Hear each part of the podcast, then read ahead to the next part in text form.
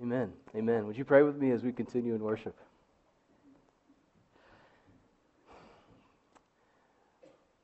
Father, we thank you and praise you for your word. God, your living word, who is Jesus.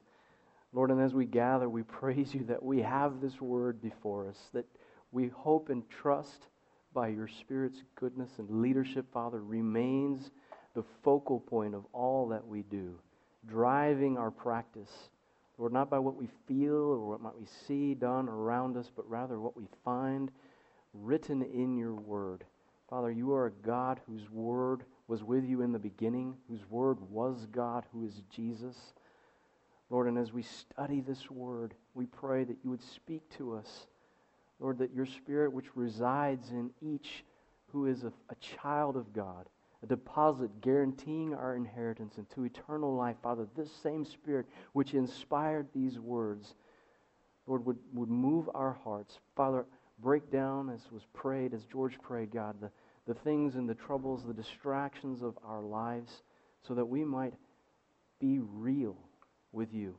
For you see us as we are. God, it's so easy in a world where the outward is what is focused upon to, to come and pretend to keep up a pretense as if things are fine, when in reality we are hurting and we are broken and we are all sinful. Father, there's not one who is not with sin.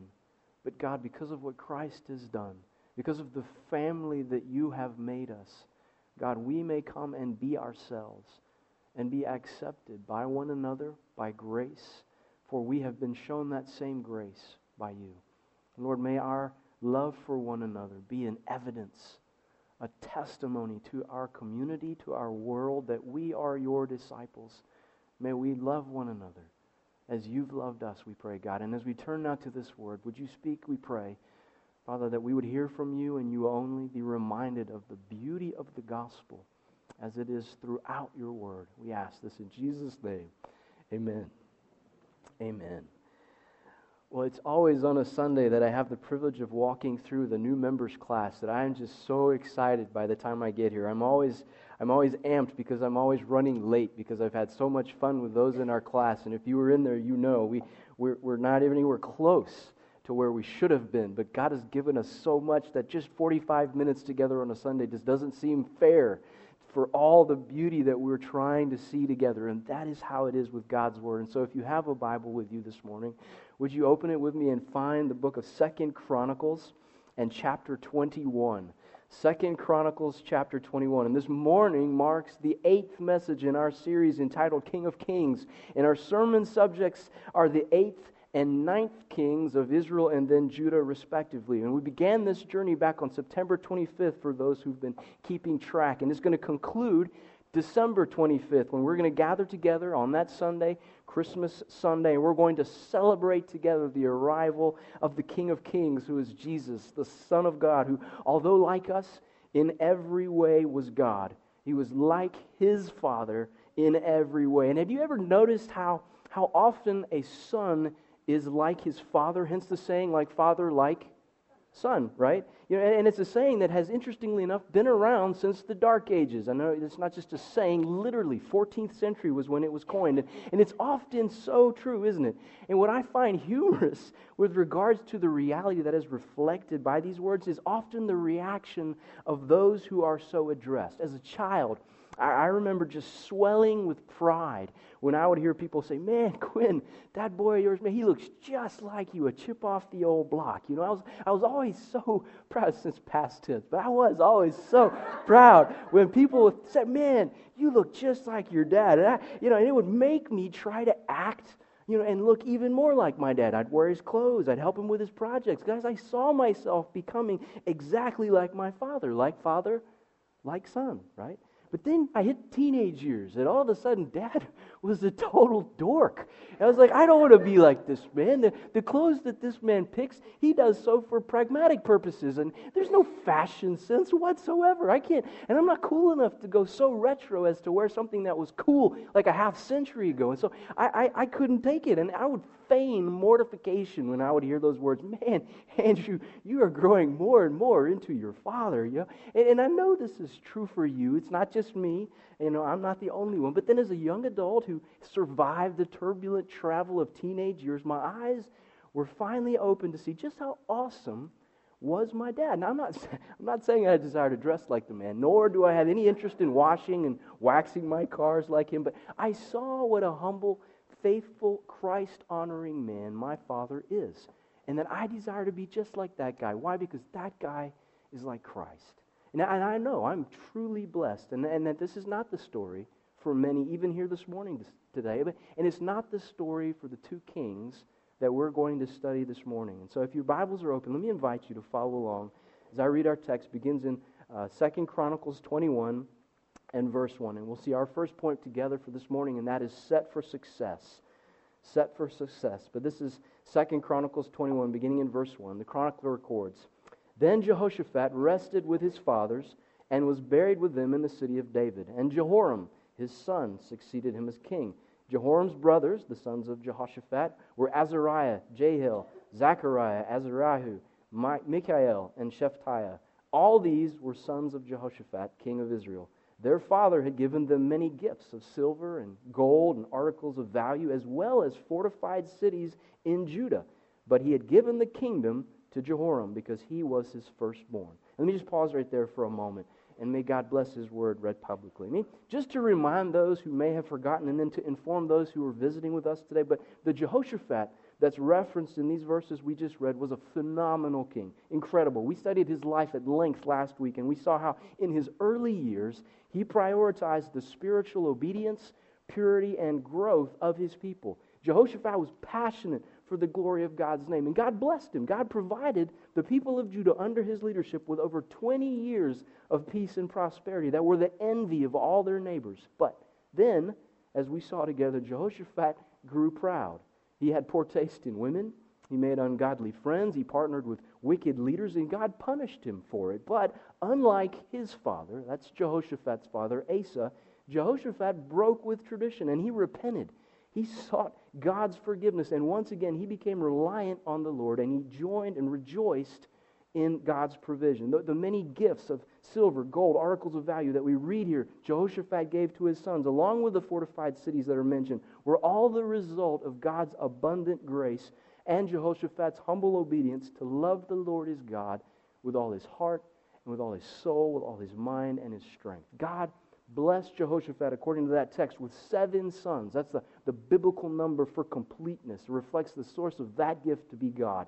And upon Jehoshaphat's death, while all these sons are amply provided for, the eldest, whose name, interestingly enough, means Yahweh is exalted, Jehoram is made king. And so, with this incredibly godly heritage, along, along with an amazing inheritance, the stage seems to be set for Jehoshaphat's heir to continue in his father's footsteps, doesn't it?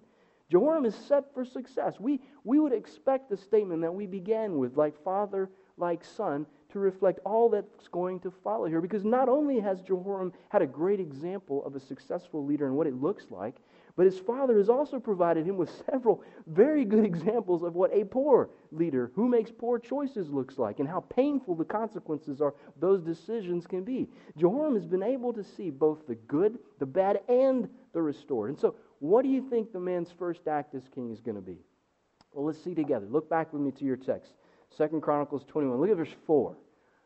When Jehoram established himself firmly over his father's kingdom, he put all his brothers to the sword, along with some of the princes of Israel. Jehoram was 32 years old when he became king, and he reigned in Jerusalem eight years.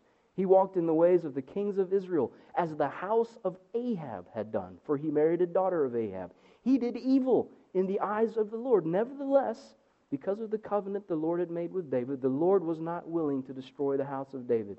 He had promised to maintain a lamp for him and his descendants forever. Let me stop right there. How is that for a shock to the system. After Jehoram has established himself firmly over his father's kingdom, he executes his brothers along with a number of Israel's princes. And this heinous act initially strikes us as wholly out of character when it's set against his father's legacy, doesn't it? I mean, where would Jehoram have even gotten this idea? There's, there's not a king in his lineage who had acted in this manner. This fratricide was without precedent in Judah. But sadly, this is not the nation, as our text tells us, to whom Jehoram turned.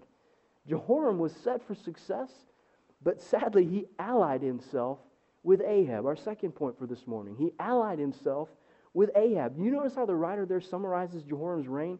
He writes, He walked in the ways of the kings of Israel, as the house of Ahab had done, for he married a daughter of Ahab. And if you were with us last week, we studied Jehoshaphat, and we noticed how he became allied with Ahab through marriage. And so it was this marriage of his son Jehoram with Ahab's daughter Athaliah, which resulted in all manner of trouble for Jehoshaphat.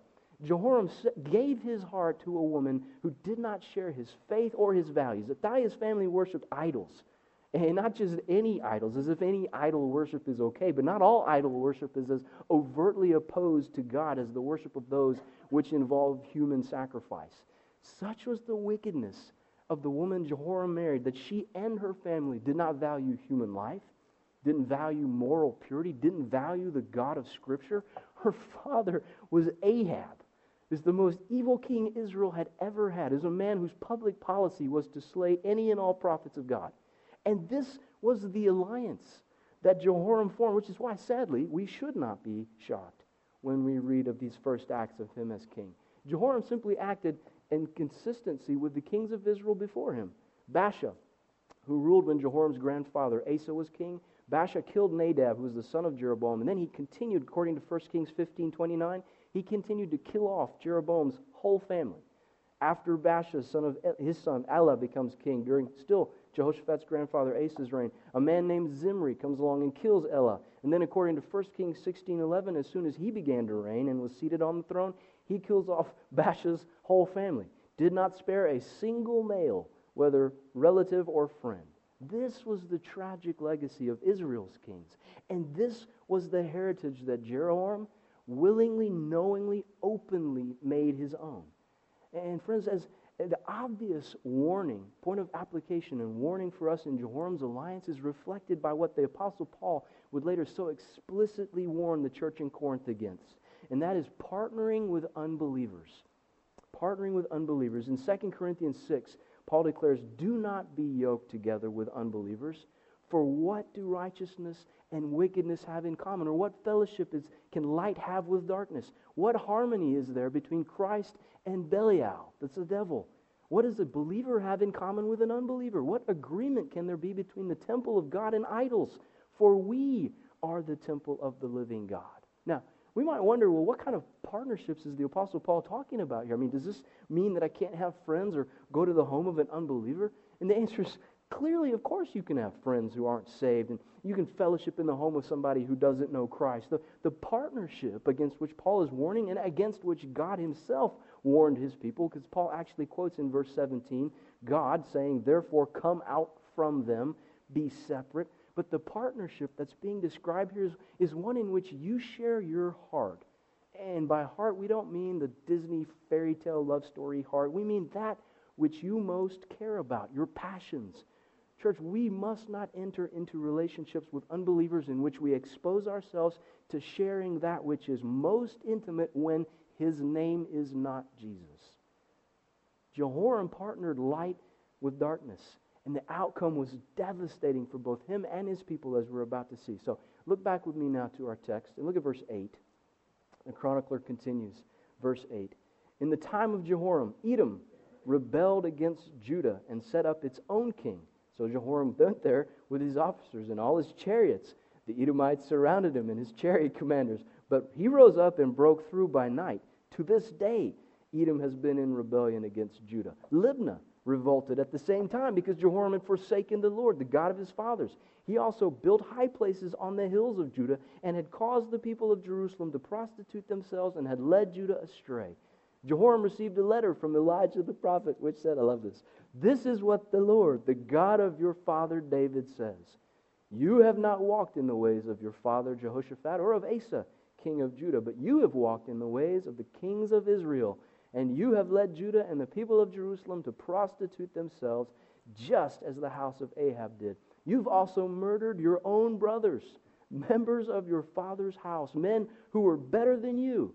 So now the Lord is about to strike your people your sons, your wives, and everything that is yours with a heavy blow. Church, in these verses, I, I believe that there are three spheres of life which are always directly and detrimentally affected by sinful partnerships. Three spheres of life. The first is the personal the personal sphere. Everything that Jehoram held dear, everything that this man had sought to secure, even going to the extreme lengths of murdering family, everything in Jehoram's personal sphere was struck down. First, in regards to his lust for power. We're told that a people over whom, according to Scripture, Judah had always ruled now rebelled. And when he went to restore order, he barely escaped with his life, let alone his pride.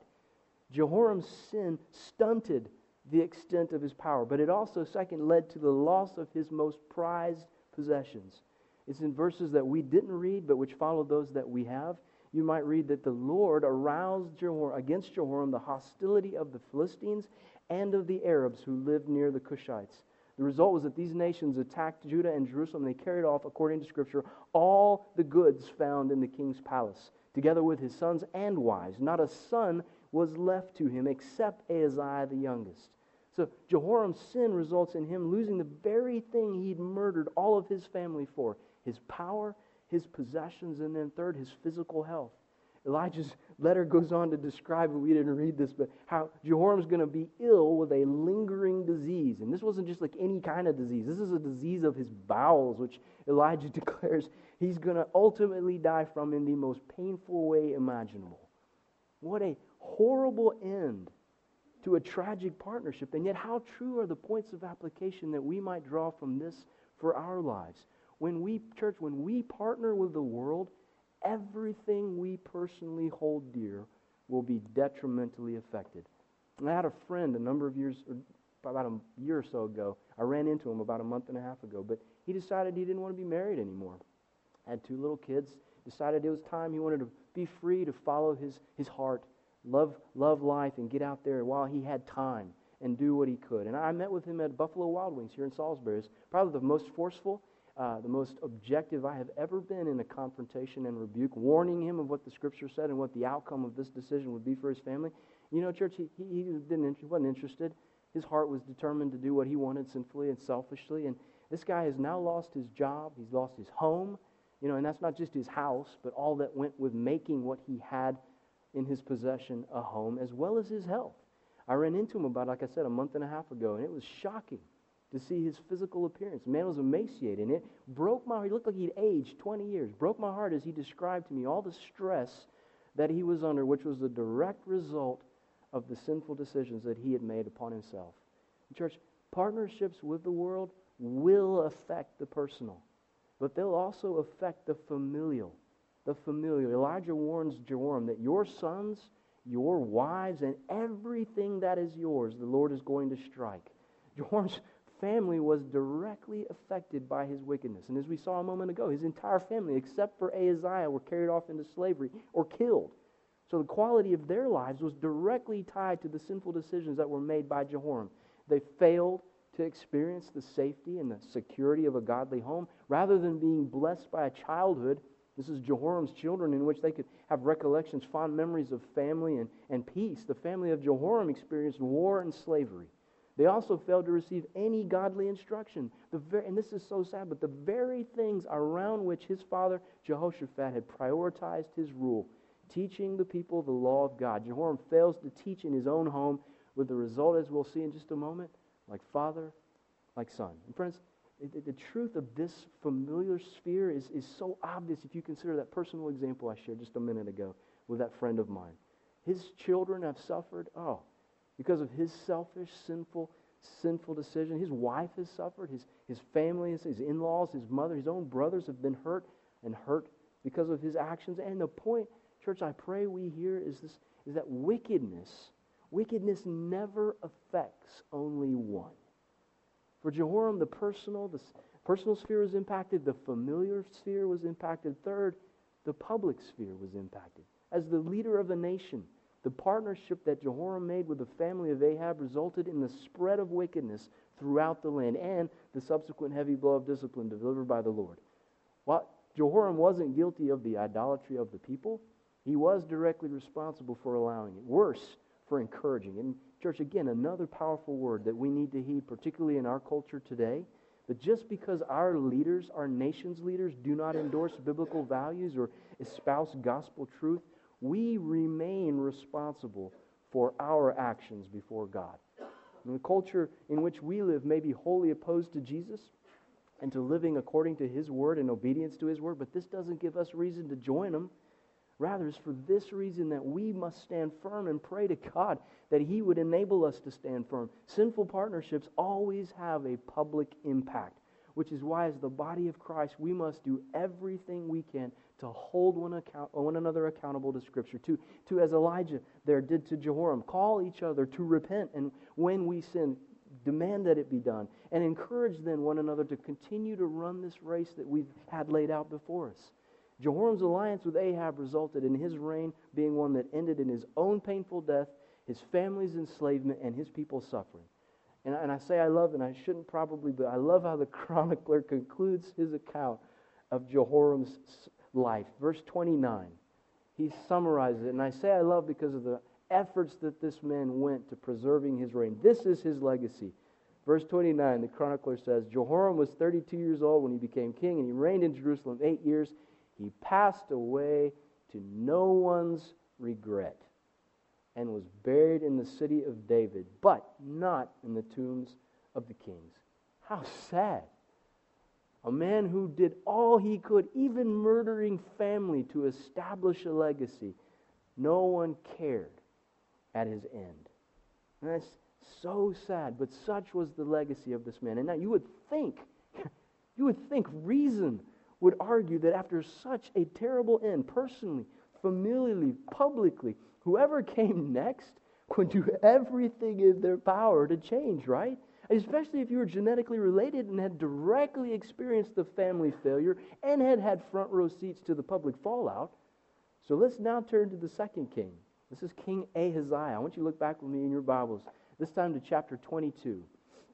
Second Chronicles 22. And I'm going to read from verse 1. Second Chronicles 22, verse 1. Our chronicler continues. The people of Jerusalem made Ahaziah, Jehoram's youngest son, only living, king in his place, since the raiders who came with Arabs into the camp had killed all the older sons. So Ahaziah, son of Jehoram, king of Judah, began to reign. Ahaziah was 22 years old when he became king, and he reigned in Jerusalem one year. His mother's name was Athaliah, a granddaughter of Omri. He too walked in the ways of the house of Ahab, for his mother encouraged him in doing wrong. He did evil in the eyes of the Lord as the house of Ahab had done. For after his father's death, they became his advisers to his undoing.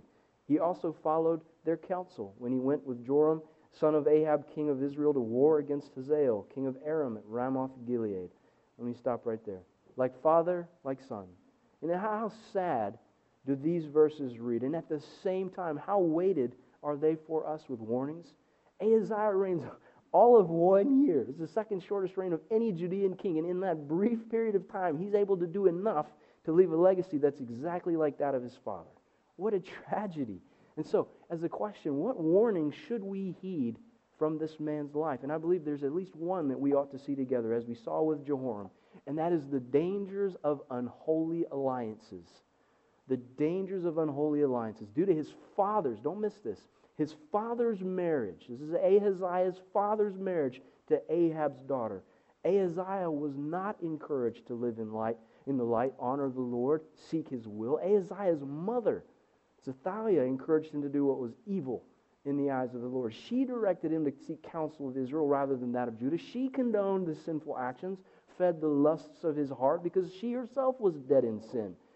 And friends, think about this. How often do we consider the ramifications of our sinful choices and the impact that those decisions will have upon our children or upon our children's children? You know, I doubt that Jehoram gave a second thought to the impact his decision to marry Athaliah would have upon his children and his grandchildren. I, I doubt he considered for a moment the influence that his new father in law would have upon his life and that of his family or of his entire kingdom, and yet impact it had. Now, please don't hear me pointing to Athaliah or to Ahab as the cause for all that happened to Jehoram. He willfully chose to align himself with that man, and that woman. He was responsible, Jehoram was responsible for that decision and for all that followed. But my point is simply that there are a great many people who became as collateral damage when such a sinful partnership was entered into. And so, church, knowing this reality, let me urge us to resist the temptation to enter into such an arrangement. Why would we ever invite into our lives such an unholy influence that might speak authoritatively into, say, our children's hearts, influence us when we face decisions, and serve as our in- intimate confidence? Why? Why, when we see how subtle and yet devastating sin is, we, we have got to appreciate this is exactly why God directed his people to have nothing to do with the nations that surrounded them.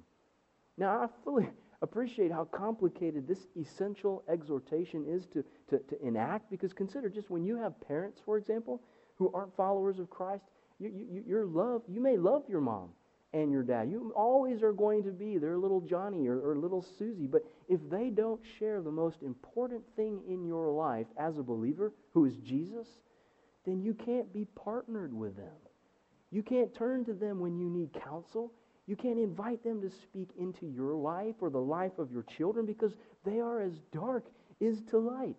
And while they love you, their entire value system is off. Seeking their advice in a decision would be like asking an Englishman, and I wrote this like a month ago, but we have an Englishman in our presence.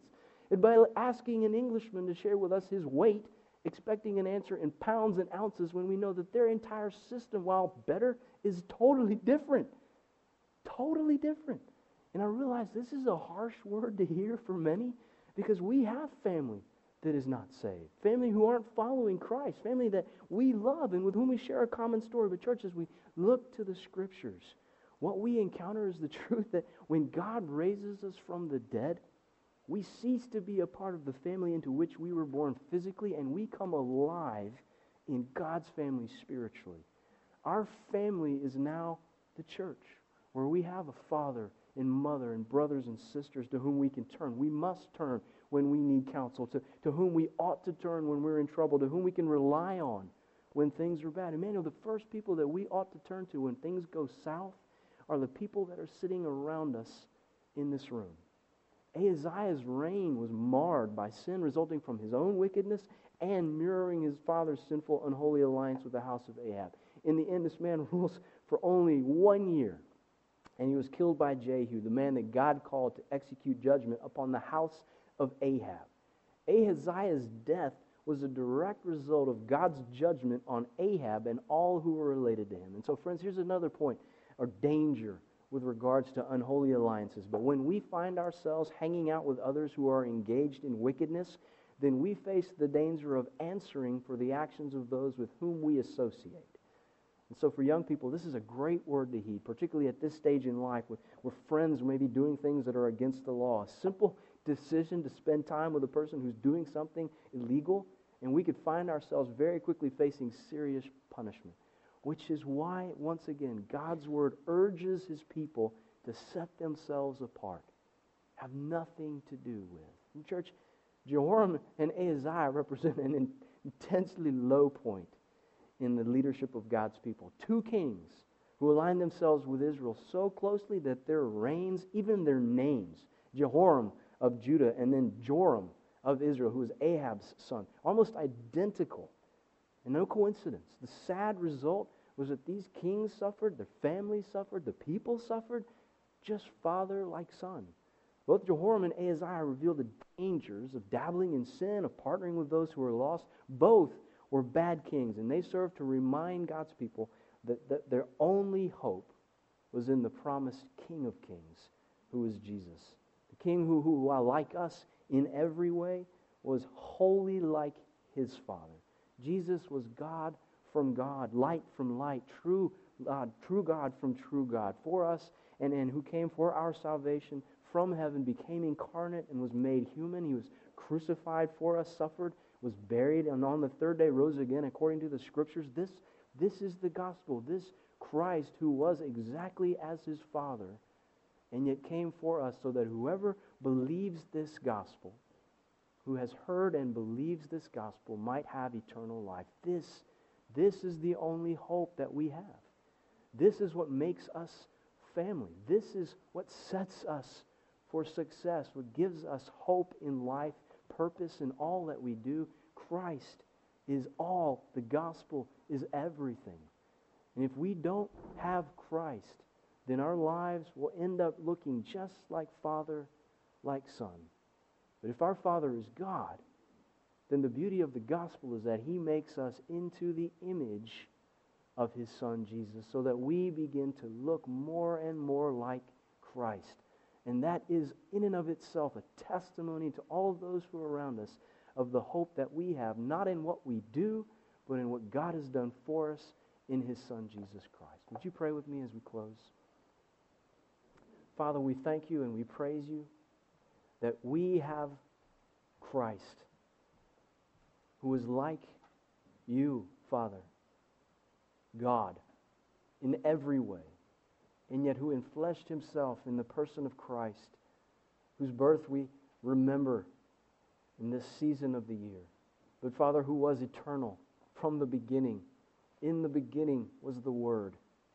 This Word that came so that we might know God, that we might know how, how you are, O God, in your being. Whoever has seen the Son has seen the Father. Whoever has the Son has life. Father, we praise you for sending us your Son.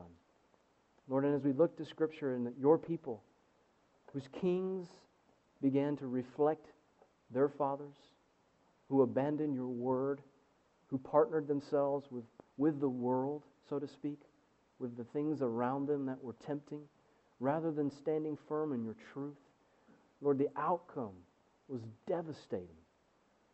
Lord, so often when we find ourselves tempted by the world, we might be led to engage in things and to partner with, with those who do not know you.